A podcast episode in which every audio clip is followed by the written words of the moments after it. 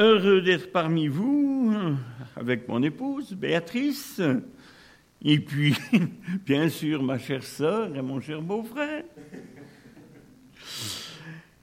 Et j'aimerais partager euh, un thème qui paraîtra peut-être étrange au premier abord, mais c'est à dessein que je le fais. Je l'intitulerai La parabole du crayon.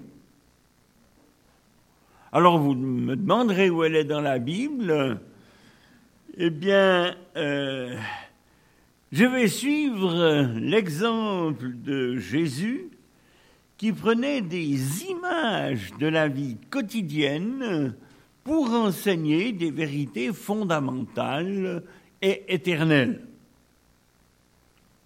Par exemple, dans euh, Matthieu 13, nous en avons toute une série, une femme qui perd une pièce d'argent, un agriculteur qui sème du blé, une femme qui fait du pain et y met du levain, un trésor caché dans un champ, une perle de grande valeur, des pêcheurs qui attrapent des poissons. Donc vous voyez, euh, Jésus utilisait des objets, des, éléments qui étaient compris de tous et qui leur étaient proches. Alors, voilà un objet bien connu, un crayon. Et celui-ci pourra être utile, voire très utile, à cinq conditions. Cinq conditions. La première, il pourra être bien utile pour réaliser de grandes choses, à la condition de se laisser conduire par la main de celui qui écrit. Certes, la Bible a été inspirée par Dieu de la Genèse à l'Apocalypse, mais elle a néanmoins été écrite par des hommes. Le style de Matthieu n'est pas celui de Jean par exemple. Donc, euh, à condition de se laisser conduire par la main de celui qui écrit, eh bien, le crayon peut être utile. Imaginez un crayon qui vous aller dans tous les sens. Euh, vous ne pouvez rien faire avec. Deuxièmement, le crayon devra régulièrement accepter de se laisser à nouveau hmm, tailler par le taille-crayon. D'accord? C'est ainsi qu'il va être aiguisé, en quelque sorte, et qu'il va écrire clairement. Troisièmement, je dirais qu'il devra accepter de corriger ses erreurs grâce à la gomme qui effacera les fautes. Mon principal hobby est la peinture, peinture à l'huile, et on est en pleine dans une saison merveilleuse pour cela, avec toutes les couleurs euh, qui nous entourent. J'y suis très sensible. Je suis un coloriste. Alors, euh, eh bien oui, il y a. Euh, je me trouve en face d'une toile et puis j'ai envie de peindre un paysage. Moi, je commence par euh, voilà, écrire, enfin, noter au crayon, euh, dessiner au crayon les grandes lignes. Et puis tout d'un coup, quand euh, je regarde les proportions, je dis non, non, ça va pas, hein, c'est pas juste. Alors pouf, je prends la gomme, j'efface le crayon, c'est d'autant moins grave que, c'est de la peinture à l'huile, donc on ne va pas avoir dessous que j'ai hein, effacé.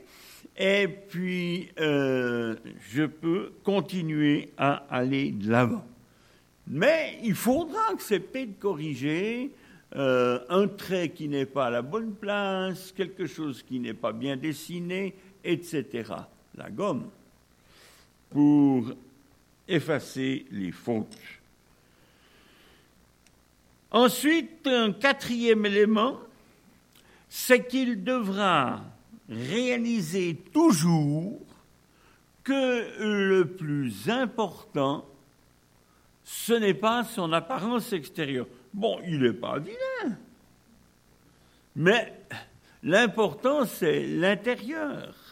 C'est ce qu'on appelle parfois son âme, la mine, hein, sans laquelle ben, il est mort et inutile.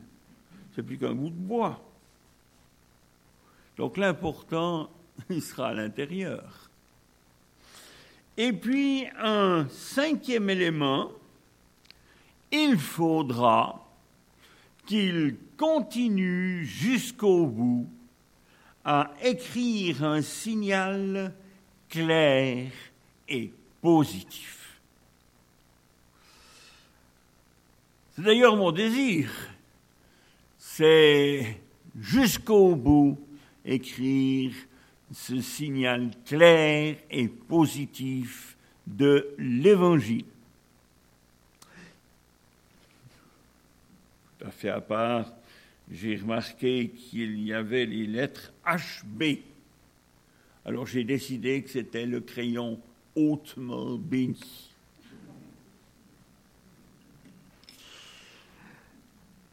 Alors, Dieu, Dieu veut réaliser de grandes choses par chaque crayon. Chacun de nous, et le peut, à la première condition mentionnée, à condition de pouvoir le conduire dans l'obéissance à la main du Créateur. Si je n'en fais qu'à ma tête, évidemment, euh, spirituellement, ça n'ira pas bien loin. Celui qui veut écrire une page glorieuse pour le temps et l'éternité, euh, ah ben, je lui mentionnerai le psaume 27, verset 11, Éternel, enseigne-moi ta voie, conduis-moi dans le sentier de la droiture. C'est une bonne prière à faire, ça. Hein? Prier les psaumes. Et puis, lorsque cette volonté est là, eh bien, nous constatons que Dieu répond. Je relèverai le magnifique texte d'Ésaïe 42, verset 16, où Dieu déclare Je ferai marcher les aveugles sur un chemin qu'ils ne connaissent pas. Je les conduirai par des sentiers qu'ils ignorent je changerai devant eux les ténèbres en lumière et les endroits tortueux en plaine. Voilà ce que je ferai et je ne les abandonnerai pas. J'ai envie de dire Alléluia. Quelle promesse de Dieu. Et je relève ici qu'avec peu, Dieu fait beaucoup. Seulement, il faut lui confier notre insuffisance, notre incapacité. Et alors la puissance de Dieu se manifeste, se révèle. Je voudrais vous citer une anecdote vraie. Il s'est agi du plus grand violoniste de tous les temps. Paganini. Paganini. Et lors d'un concert devant une grande foule, bah, il a connu une épreuve extrêmement difficile pour lui. Imaginez que toutes les cordes de son violon ont lâché d'un coup, sauf une. Qu'a fait Paganini? Bon, c'était Paganini. Hein. Il a dit, eh bien, ce soir, ce sera une seule corde des Paganini. Et son fantastique talent a fait que le concert a été tellement magnifique. À la fin, toute la salle pleurait et s'est levée en applaudissant. Une seule corde et Paganini, eh ben, c'est vous. Même seul, mais dans la main de Dieu, ce peut être, et ce sera assurément, si c'est dans la main de Dieu, ce sera glorieux. Peu importe que la majorité ne suive pas. avec Dieu, vous avez toute façon Dieu et vous, vous êtes déjà la majorité. Hein. Donc, euh, c'est-à-dire les questions de majorité, de minorité, ça ne m'a jamais impressionné. Dans le domaine spirituel, vous savez que ce n'est pas le chemin étroit qui amène le plus de gens, hein, sur lequel le plus grand nombre s'engage, d'après ce qu'a dit Jésus. Donc nous n'avons absolument pas à tenir compte de ceux qui ne sont pas d'accord, etc. Euh, je vous citerai un exemple. C'était un journaliste qui a interrogé un ecclésiastique et pose un certain nombre de questions. Qu'est-ce que vous pensez du mariage pour tous, autrement dit du mariage homosexuel? L'ecclésiastique, évidemment, a donné une réponse très négative par rapport à ce qui est une abomination dans la Bible. Je rappelle que l'homosexualité a amené le jugement et le feu de Dieu sur Sodome et Gomorre, et qu'une civilisation, un pays qui rentre dans cette voie tombe du même coup sous une malédiction. Bon, Dieu ne règle pas tous ses comptes à la fin du mois. Cette malédiction peut ne pas se manifester instantanément, mais croyez-moi, Dieu n'oublie pas. Et puis, qu'est-ce que vous pensez de...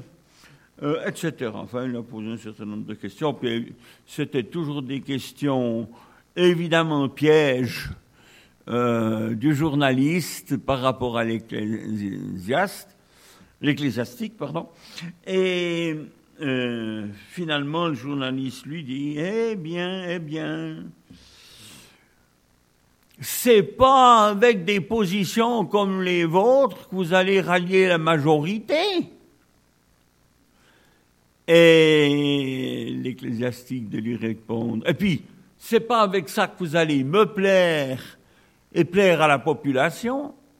Et l'ecclésiastique lui a répondu Mais monsieur, je n'ai pas à vous plaire.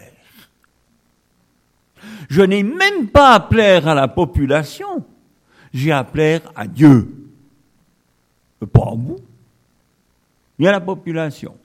Il m'est arrivé une fois ou deux de donner ce type de réponse. Ça fait un peu brutal, mais ça définit les choses. C'est pas vous le critère, c'est Dieu le critère. Définitif. Et je dirais sa parole, la Bible. Comme deuxième élément que je reprends, Jésus a été clair. Il a enseigné en Jean 15, 2 Tout sarment qui porte du fruit, le Père les mondes, afin qu'il porte encore plus de fruits. L'autre alternative, eh ben, hélas, c'est celle du sarment qui ne porte pas de fruits pour Dieu. Et parole de Jésus, c'est pas une invention de Jacques Beauvert. Il est précisé qu'alors, finalement, si c'est ainsi, eh ben le Père le retranche et il sera rejeté et perdu. Le taille-crayon de Dieu, ce sont toutes sortes de circonstances. Alors ce seront parfois des épreuves, des difficultés, pas du tout agréables sur le moment. Hmm. Les gens qui arrivent à tout coup que quelque chose ne joue pas, à dire un sincère Alléluia, je les admire beaucoup. Parce que j'ai un pneu de ma voiture qui éclate, par exemple. Je ne peux pas dire que je sois forcément extrêmement enchanté. Bon, je peux penser et je crois que toutes choses sont dans la main de Dieu, et puis que peut-être par cet incident, j'ai évité un accident. Qui sait? Dieu tient tout dans sa main.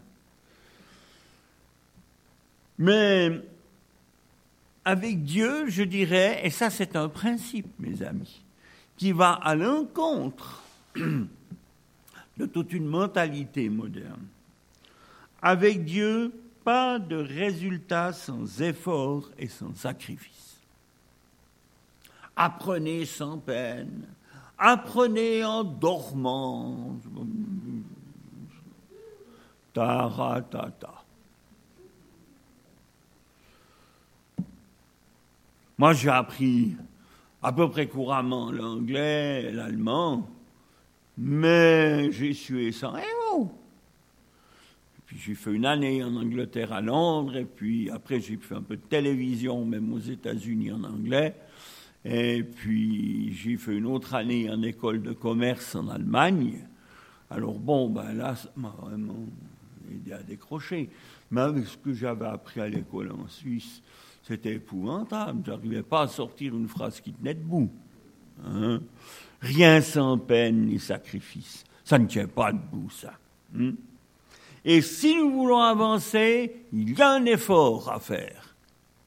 Absolument. Toutes sortes de circonstances que Dieu va utiliser. Et puis, il faut se rappeler que Christ, Jésus-Christ, nous a donné l'exemple jusqu'au sacrifice suprême. Et nous sommes les fruits de ces souffrances, c'est notre vie et le résultat positif de sa mort. Bon, il est mort, ressuscité, alléluia. Mais pas de résurrection sans mort tout de même. N'est-ce pas?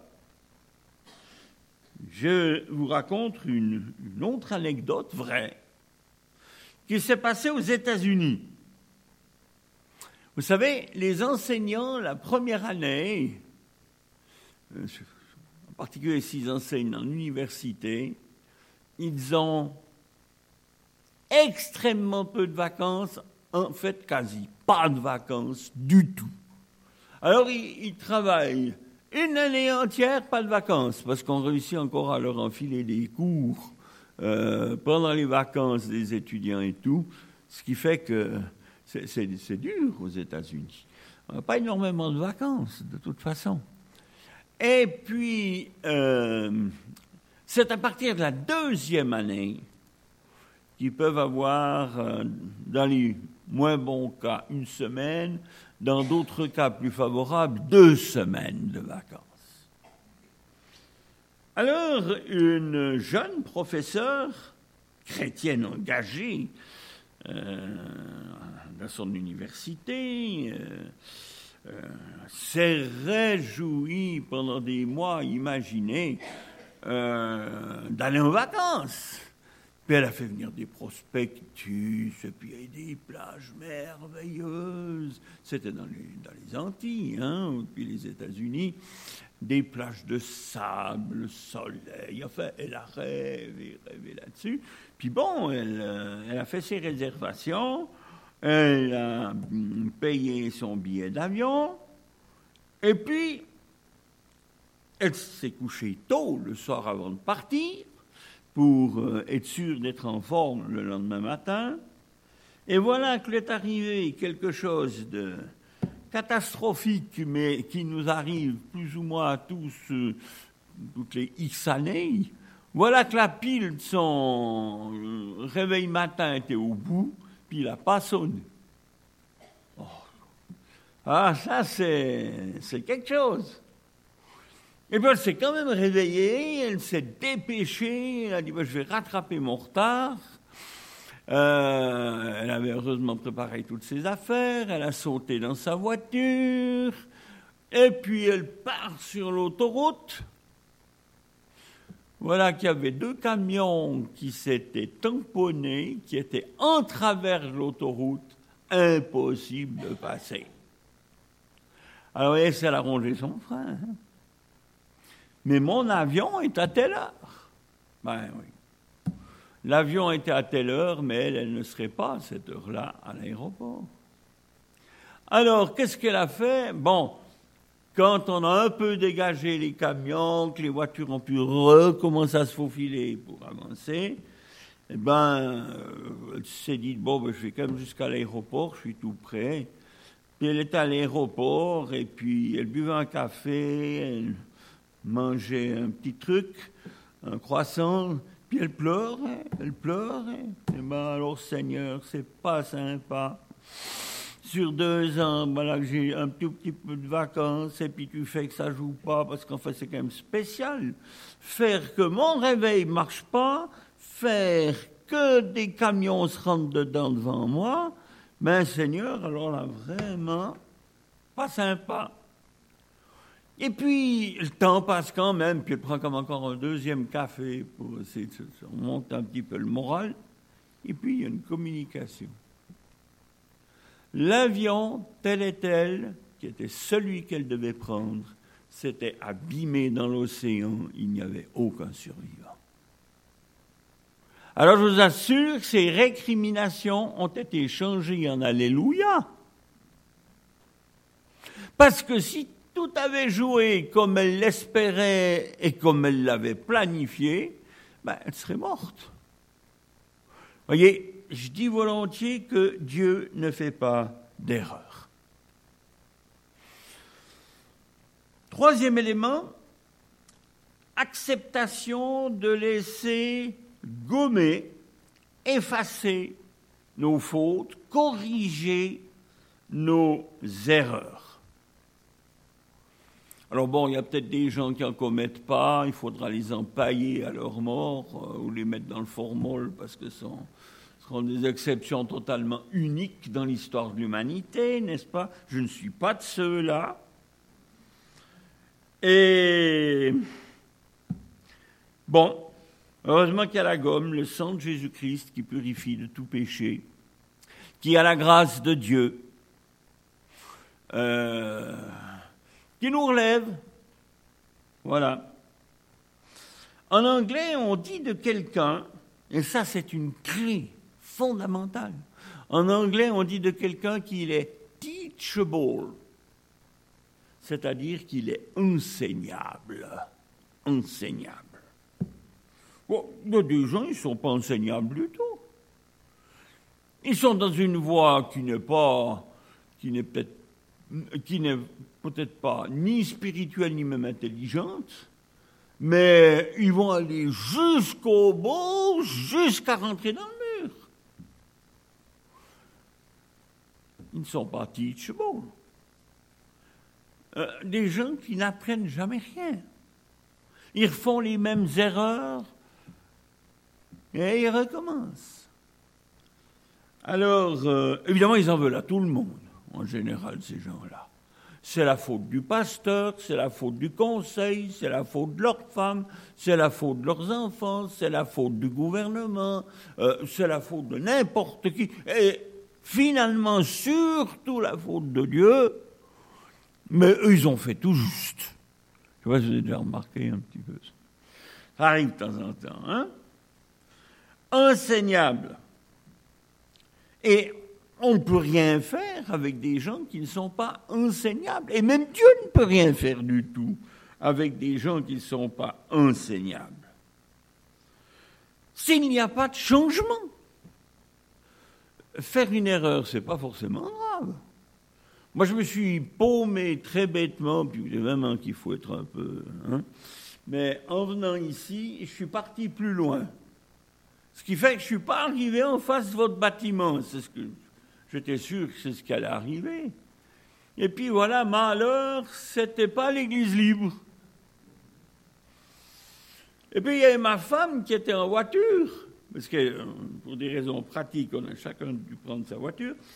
Et, et puis je la vois plus derrière moi. Oh, oh je me suis dit, elle s'est encore plus perdue que moi. Bon, au bout d'un petit moment, j'ai rectifié. Je me ah oui, oui, je me trompe, en tout cas d'une rue. J'ai passé là-devant, église libre, alléluia. Voilà, j'y suis. N'est-ce pas? Pas bien grave. Sinon, mon beau-frère m'a fait un œil noir, mais t'es en retard. Ben oui, qu'est-ce que vous voulez?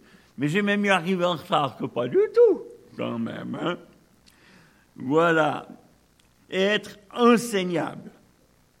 Et on a des exemples bibliques magnifiques. Je songe à Pierre en Galates 2, versets 11 à 14, une circonstance quand même particulière. Pierre, grand apôtre Pierre, hmm, sous la pression de chrétiens judaïsants, ben, il, s'égare. Euh, il ne veut plus manger avec les païens ou les chrétiens d'origine païenne, etc. Enfin, il retombe euh, dans ce qui sont aujourd'hui des travers judaïsants. Et il est repris par Paul, qui lui dit Mais ça va pas, tu t'égares, c'est pas comme ça. Imaginez ce qui serait arrivé à la chrétienté si euh, cette ligne euh, de compromis judaïsant s'était imposé, qu'il n'y ait pas eu un pôle pour s'opposer. Eh bien, déjà, vous vous réuniriez le Shabbat. Oui, oui, oui, oui, c'est sûr. Vous pourriez pas manger votre jambon, n'est-ce pas Etc., etc. Et ben, heureusement qu'il y a eu un pôle pour redresser les choses et pour dire en particulier dans les Galates que la circoncision en elle-même n'est rien du tout. Ce qui compte, c'est que le cœur soit disposé selon Dieu. Et puis que Paul, en parlant justement du sabbat et des fêtes juives, dise qu'elle n'était que l'ombre des choses à venir, que la réalité est un Christ, n'est-ce pas? Voilà. Ben, il s'est trouvé Paul, qui a repris Pierre. Ça devait être un peu vexant pour Pierre, qui était quand même, euh, quand même celui qui répondait à la place des apôtres. Quatre fois dans les évangiles, au minimum, enfin dans les quatre évangiles, eh bien, il est le porte-parole des disciples s'adressant à Jésus. Alors, euh, ça n'a pas été le premier pape, mais c'était le porte-parole. C'était quand même euh, pas rien du tout. Et puis Paul, à l'époque, ben, il n'était même pas chrétien. Alors, il est repris par Paul devant tout le monde. Son orgueil euh, pouvait en prendre un fameux coup. Pour autant qu'ils sont un peu orgueilleux, mais vous savez, Quelqu'un a dit que l'orgueil, c'est ce qui mourrait un quart d'heure après la mort. Alors, bon. Et voilà que Paul le reprend. Et ce que je trouve très beau, quand je lis 2 Pierre 3, versets 15 à 16, c'est que non seulement Pierre ne en a absolument pas euh, porté grief, Ouais, c'est quand même pas sympa, tu aurais pu me le dire en quatre yeux, mais pas devant tout le monde. Enfin, non seulement, euh, visiblement, Pierre n'a absolument pas conçu d'amertume ou, de, ou de, de, colère ou quoi que ce soit, et quand il cite Paul, il l'appelle bien-aimé frère, et il recommande les épîtres de Paul. je trouve qu'il est bien, Pierre. Bon, c'était le gaffeur en chef dans les évangiles, mais parce qu'il était le porte-parole des autres. C'est toujours l'arbre qui dépasse la forêt qui attrape la foudre. Hein. Quatrième point. La partie la plus importante du crayon, c'est son âme, sa mine, le cœur et le centre. Alors, parfois, parfois, oui, oui, Dieu casse ou permet que le crayon soit cassé. Voyez Oh, mais je ne vais pas y arriver. Voilà, ça y est, j'y suis. Cassé. Voilà qui dit c'est bien triste, hein mais c'est pas du tout si triste qu'on pourrait le penser. Pourquoi? Ben D'abord, le crayon, évidemment, s'il pouvait parler, il dirait catastrophe, tout est perdu, je suis cassé, il n'y a plus d'espoir, c'est fini pour moi, Dieu n'est pas gentil, etc., etc. Enfin, toutes sortes de choses comme ça. Mais ce n'est pas la manière dont Dieu voit les choses. En fait, le taille-crayon est toujours là. Il va tailler ces deux bouts, en plus de ce livre bah, qui était déjà taillé, il était bon. Mais, et puis vous aurez trois mines plutôt qu'une. Hein? Vous pouvez écrire avec un bout là, un bout là, puis là. Vous en aurez trois plutôt Dieu ne fait pas d'erreur. Alors à l'occasion, quand il nous casse, c'est, à moins d'être masochiste, euh, ce que je ne suis pas du tout, je ne trouve pas du tout agréable. Mais il y a un dessein bienveillant derrière, il y a une volonté de nous faire avancer. Peut-être pas aux yeux des hommes, mais en tout cas aux yeux de Dieu, oui. Et je rappelle que l'ange de l'Éternel a frappé Jacob, le suborneur, à la hanche il aurait pu dire catastrophe, cette fois je suis cassé, un pauvre boiteux. Eh bien non, suite à cette expérience, il est un homme nouveau. Il sera désormais Israël, un prince de Dieu. Lui, le Jacob, un peu tordu comme ça. Hein? J'avais envie de dire que Dieu le redresse en lui cassant la hanche paradoxal. Mais Dieu ne fait pas d'erreur. Job, d'abord accablé et revendicateur, finira par proclamer l'absolue grandeur et justice de Dieu. Et il recevra le double de ce qu'il avait perdu à la fin. Dieu ne fait pas d'erreur. J'ai eu besoin de cette parole il y a une dizaine d'années quand mon deuxième fils euh, m'a ramené euh, comme épouse du Maroc une gentille musulmane qui travaillait euh, sur le droit islamique. J'ai eu quelques collègues pasteurs, tout petit peu goguenards. Il y en a un qui m'a dit Oh, ben, tu, oh, sûrement toi, tu arriveras à négocier ça. Moi, je n'en étais pas sûr du tout. Alors, ben, je me suis dit, Dieu ne fait pas d'erreur, il faut l'accueillir comme ma fille. Et d'ailleurs, c'est une fille bourrée de qualité, mais bourrée de qualité. Plus gentille, travailleuse, sérieuse, honnête, qu'elle... Pas possible. Elle a toutes les qualités, elle avait, je dirais, toutes les qualités d'une chrétienne. Et alors, euh, bon, et on a eu toujours un excellent contact, on se très, très fréquemment parce qu'ils habitent la même maison que nous, avec leurs deux petits maintenant, qui parlent parfaitement l'arabe et le français. Ça m'amuse quand j'entends parler en arabe, puis moi j'apprends un peu d'arabe en même temps, surtout que je suis plusieurs fois par année en pays musulman. Et, et puis tout d'un coup, il y a quelque chose comme une année, quelque chose comme ça, avec mon fils, parce qu'au fond mon fils n'était pas plus né de nouveau qu'elle, ben, ils se sont convertis tous les deux.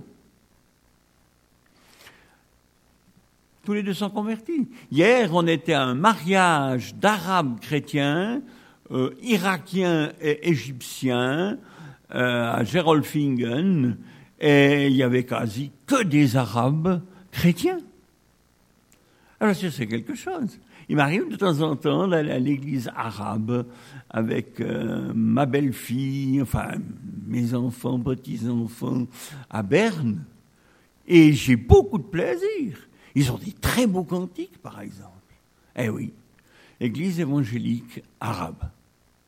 Voilà, Dieu ne fait pas d'erreur. Mais sur le moment, je me suis dit, Seigneur, là, tu as tapé un peu à côté quand même. Hein. Ramener une spécialiste de droit islamique, euh, c'est la charia. Hein. bon. Fini le jambon dans les repas de famille. Hein? Alors le vin non plus. Oh. Bon, pas de vin. Enfin, en public. Euh, ce qu'ils font à la maison, alors là, je vous assure, c'est inénarrable. Mais, si vous voyez les caddies remplis d'alcool fort qui sortent des grands magasins à Marrakech, mais c'est effrayant, j'ai jamais vu ça en Suisse. Voilà. Dieu ne fait pas d'erreur. Job, d'abord accablé et revendicateur, finira par proclamer l'absolue grandeur et justice de Dieu et recevra le double de ce qu'il avait perdu à la fin. Cinquième point, jusqu'au bout, il faudra continuer à écrire, même en étant peut-être plus petit, mais en ayant gagné en efficacité. Trois mines en action plutôt qu'une. Et je dis, quelle que soit ta situation, l'endroit où tu te trouves, ton âge, que tu sois femme ou homme, tu peux donner, tu peux donner. Yes, we can, hein, vous vous rappelez le slogan Ben oui, on peut. Et vous pouvez. Vous pouvez donner un signe clair, reconnu, chrétien. Vous pouvez témoigner de toutes sortes de manières. Daniel, par exemple, après l'édit des satrapes de Darius, de ne pas adorer d'autres dieux que l'empereur, idolâtrie, Daniel ne cédera pas et se retrouvera dans la fosse au lion d'où Dieu le délivrera. Il n'a pas cédé, pas cessé de donner un signal clair. Pourtant, vous savez, euh, moi, je suis sûr que le diable y a soufflé quand on l'a attrapé, puis qu'on dit on va le jeter dans la fosse au lion. Que le diable a dit T'as vu? T'as bien réussi, hein, étant fidèle à Dieu. Quelle récompense C'est les lions qui se réjouissent. Lui se réjouissait probablement pas dans ce moment-là. Euh, en attendant, ben, Dieu avait un plan. Et il a été délivré un seul Dieu, une révélation. Et je songe à ce beau cantique de cet homme de Dieu exceptionnel qu'a été le Sadhu Sundar Singh, euh, qui dit Dans mon cœur, j'ai choisi de suivre Jésus-Christ, oui, pour toujours. Si mes amis s'en vont, qu'importe, moi j'irai. Ça, c'est l'attitude juste. Comme le crayon, nous avons été créés pour accomplir de grandes choses. Vous savez, dans les mains d'un écrivain, un simple crayon peut changer des pays, changer le destin de nations entières, voire du monde. Dans les mains de Dieu, le crayon des hommes de la Bible, je le souligne encore une fois, ont écrit la parole du Dieu vivant. Alors, euh, il faut que je m'approche de ma conclusion, parce que c'est ça. Voilà, l'appel du rôti. C'est en Afrique. Au début, j'étais au Zaïre, et puis On avait de l'évangélisation près de l'aéroport de Njili, là où vous mettez 100 000 personnes. Puis j'avais une soixantaine de pasteurs, au moins, qui étaient là. Et puis, premier soir, après mon message, le représentant légal, euh, c'était les assemblées de Dieu en l'occurrence, euh, me remercie chaleureusement. Puis il en a d'autant plus reconnaissant que le pasteur suisse est venu de loin et qu'il est fatigué. Fatigué? Pourquoi je suis fatigué Non, non, non, non. Ça ne m'avait pas tué. Lendemain, idem. Comprenez, il est fatigué. Qu'est-ce qui se passe? Et puis je me tourne vers un pasteur qui est à côté de moi. Puis je dis, mais pourquoi il répète tout le temps que je suis fatigué? Mais tu prêches qu'une heure, mais c'est deux qu'il te faut prêcher, deux heures. Évangélisation. Alors, j'ai commencé à prêcher deux heures. Oh, je ne vais pas faire ça ce matin. Mais, surtout que j'ai entendu que vous aviez un apéritif ou quelque chose qui ressemble. Alors, il ne faut pas aller transgresser ce genre de choses dans notre culture. Hein? Voilà. Et je dis volontiers, écris ton histoire avec Jésus. Encore un tout petit détail pour vous encourager. Un jour, une mésange s'adressait à une colombe. Elle lui a demandé Dis-moi, ça pèse combien Vous qui êtes à chaud de fond, vous êtes des spécialistes. Ça pèse combien un flocon de neige? Et la colombe lui a répondu Comment Mais un flocon, ça ne pèse rien. Ah, vraiment rien et la mésange lui raconte ce qui lui était arrivé. Elle lui dit J'étais sur une branche et j'ai compté. Un million de flocons sont tombés sur elle. Et tout d'un coup, à un million, un flocon, la branche s'est cassée d'un coup. Peut-être que quelqu'un se dit Je n'ai pas de poids. Hmm? Qu'est-ce que moi je peux faire? Cause toujours. Qu'est-ce que moi je peux bien changer? Oh, là, là, là, Mais tu ne sais pas. C'est le diable qui te décourage. Mais il manque peut-être juste toi pour que bientôt tout bascule. Moi, je crois sincèrement que Dieu n'a pas fini de faire des choses extraordinaires.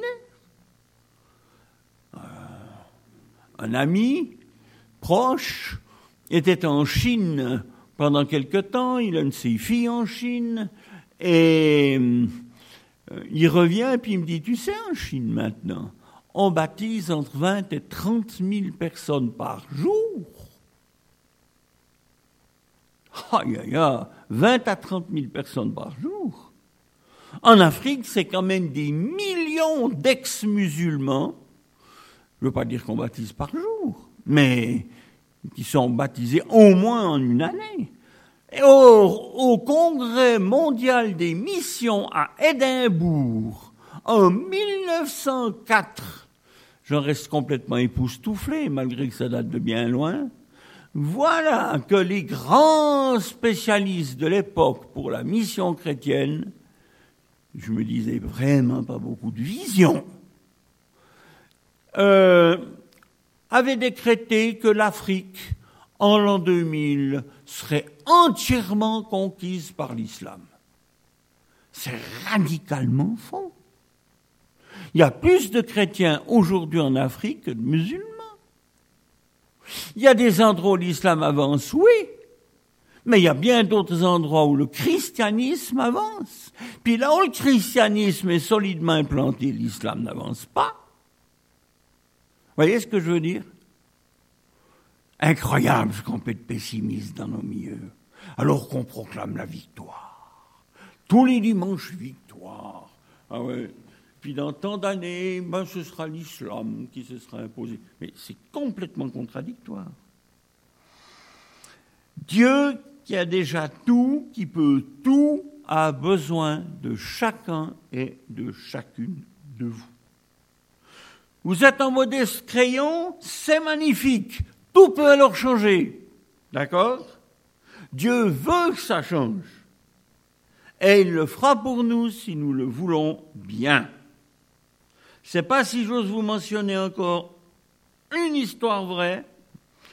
C'est celle de Kubilai Khan, qui a régné sur le plus grand empire du monde entre 1214 et 1294, un règne extrêmement long, qui était empereur mongol. Et il était petit-fils du grand Genghis Khan. Sa capitale, il l'a établie en 1264 à Pékin. Il a fondé la puissante dynastie des Yuan de Chine. Et voilà que Kubilai Khan avait épousé une jeune femme élevée en milieu chrétien. Et cette jeune femme lui racontait des histoires des évangiles, parce qu'elle connaissait. Mais est-ce qu'elle connaissait de Dieu, de Jésus et de la Bible? Et il a dit, mais il me faut absolument connaître ce message et puis le transmettre à tous les cadres de l'Empire. Je rappelle que c'était le plus grand empire de l'histoire du monde qui s'étendait depuis la Corée euh, jusqu'aux portes de l'Europe. Gigantesque. Il y avait l'Inde, vous aviez la Chine, vous aviez... gigantesque. La Russie, l'Asie et tout. Et il s'est dit comment faire. Alors il a procédé logiquement, selon les critères de l'époque. Il a envoyé une ambassade à Rome, au Vatican, parce qu'il s'est dit, ben ma foi, il faut que je m'adresse au chef des chrétiens à l'époque, en plein Moyen Âge. Et puis j'y demande de m'envoyer des missionnaires qui vont nous annoncer le message, et puis que tout mon empire se convertisse à cette fois-là. Imaginez-vous que l'ambassade mongole est arrivée à Rome, plein de cadeaux, et a demandé euh, instamment qu'on envoie des missionnaires pour christianiser toute l'Asie. Colossal. Eh bien, les chrétiens étaient tellement lâches et peureux que le pape a dû se fâcher, puis désigner de force douze ecclésiastiques pour aller annoncer l'évangile à, cet empereur, à cet immense empire. Puis ils avaient tellement peur qu'ils sont arrêtés à Constantinople, puis ils n'ont jamais accompli leur tâche. Résultat, ces régions sont majoritairement bouddhistes, hindouistes, etc colossale catastrophe due au fait qu'il ne s'est pas trouvé un seul chrétien, bon crayon, bon crayon, qui soit d'accord de prendre le risque d'aller annoncer l'évangile alors qu'on leur suppliait de le faire. Les portes étaient grandes ouvertes. Mes amis, je cite cet exemple, j'en ai d'autres, mais je ne veux pas vous décourager, je veux pas faire peine mais euh,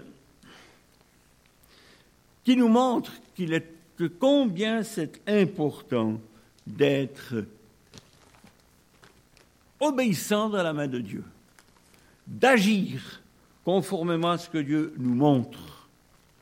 Et si vous ne savez pas quoi faire, si vous ne savez pas quel est votre don dans le corps de Christ, alors avant de vous endormir ce soir, vous priez et vous demandez que Dieu vous le révèle.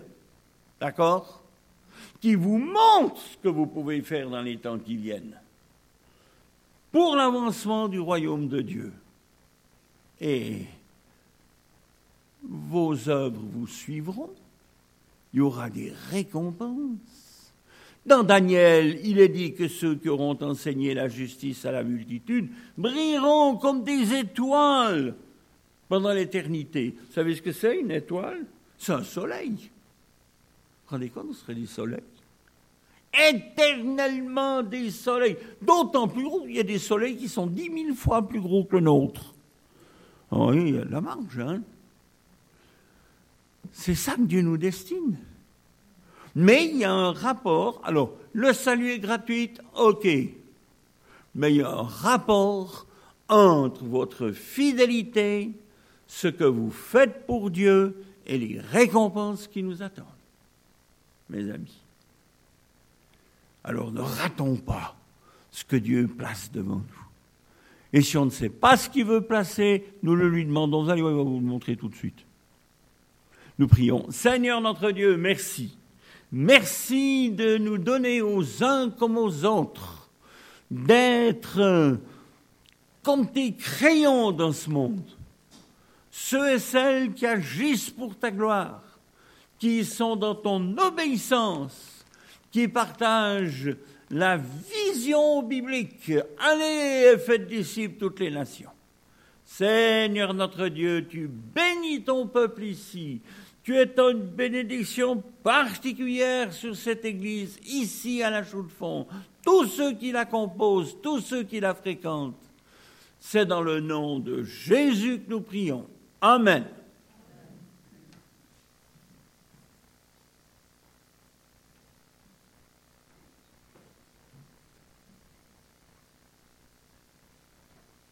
Eh bien, merci à Jacques. Heureusement qu'il a cassé son crayon en deux, parce que s'il l'avait cassé encore en plusieurs parties.